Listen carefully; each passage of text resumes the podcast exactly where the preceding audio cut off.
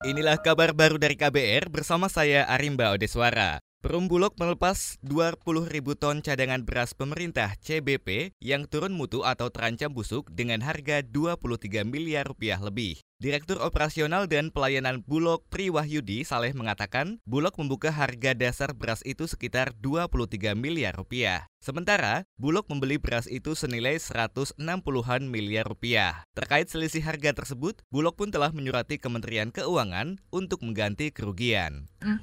nanti mekanismenya kan begini, Mbak. Iya, itu harga yang sudah kita lelang, nanti selisih harganya itu sesuai dengan keputusan pemerintah kita uh, akan menyurati uh, kantor Menko Perekonomian nanti akan dibahas lagi di rakor Rakortas. Kami melaporkan kepada Menko Perekonomian, Kementerian Keuangan kita lapor uh, hasil penjualan yang bisa kami lakukan, kemudian nanti selisih harganya kita akan sampaikan. Prosedurnya nanti uh, sesuai dengan ketentuan berlaku di di Kementerian Keuangan. Lelang beras turun mutu ini sesuai dengan Peraturan Menteri Pertanian Nomor 38 Tahun 2018 tentang pengelolaan CBP beras yang disimpan lebih dari 4 bulan atau mutunya turun harus dilepas. Adapun beras turun mutu itu disebut Triwahyudi diperuntukkan bagi industri non-pangan.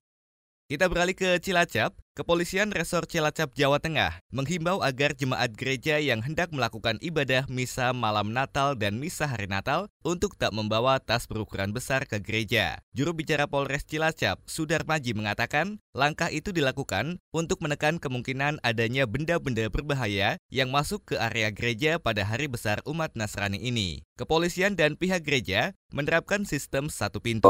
Untuk uh, jemaah yang berjalan datang, uh, tidak membawa tas maupun ransel, semuanya pakai pakai apa namanya uh, tas kecil aja di tangan, masuk ke satu pintu, terus diusahakan dari dalam ada uh, salah satu pengurus yang di luar yang tahu persis itu jemaat itu apa tidak. Menanggapi keluhan itu, Anies berjanji juru bicara Polres Cilacap Sudarmaji mengungkapkan, dalam pengamanan ini sebanyak 600 lebih pasukan gabungan terlibat yakni terdiri dari Polri, TNI, dan Pemda. Selain itu, pengamanan juga dibantu oleh sejumlah ormas di Cilacap.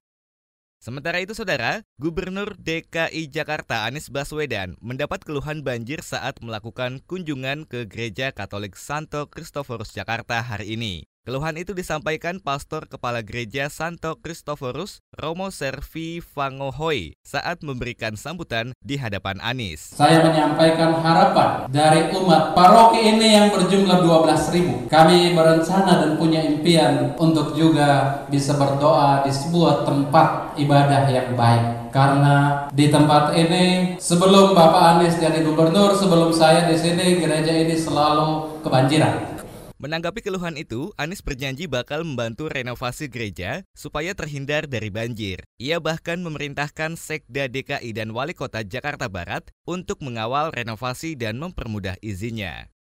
Beralih ke informasi olahraga, Wakil Ketua PSSI Cucu Sumantri mengatakan Sintayong akan menjadi pelatih timnas Indonesia setelah menaikkan kontrak dengan PSSI pada pekan ini. Menurut Cucu, peresmian Taeyong hanya tinggal menunggu waktu. Lebih tepatnya, setelah pelatih yang juga mantan pemain Seongnam FC itu menandatangani kontrak dengan PSSI. Sebelumnya media Korea Selatan memberitakan Taeyong akan berangkat ke Indonesia pada Kamis 26 Desember atau setelah Natal untuk finalisasi kontrak. Demikian kabar baru dari KBR, saya Arimba Odeswara.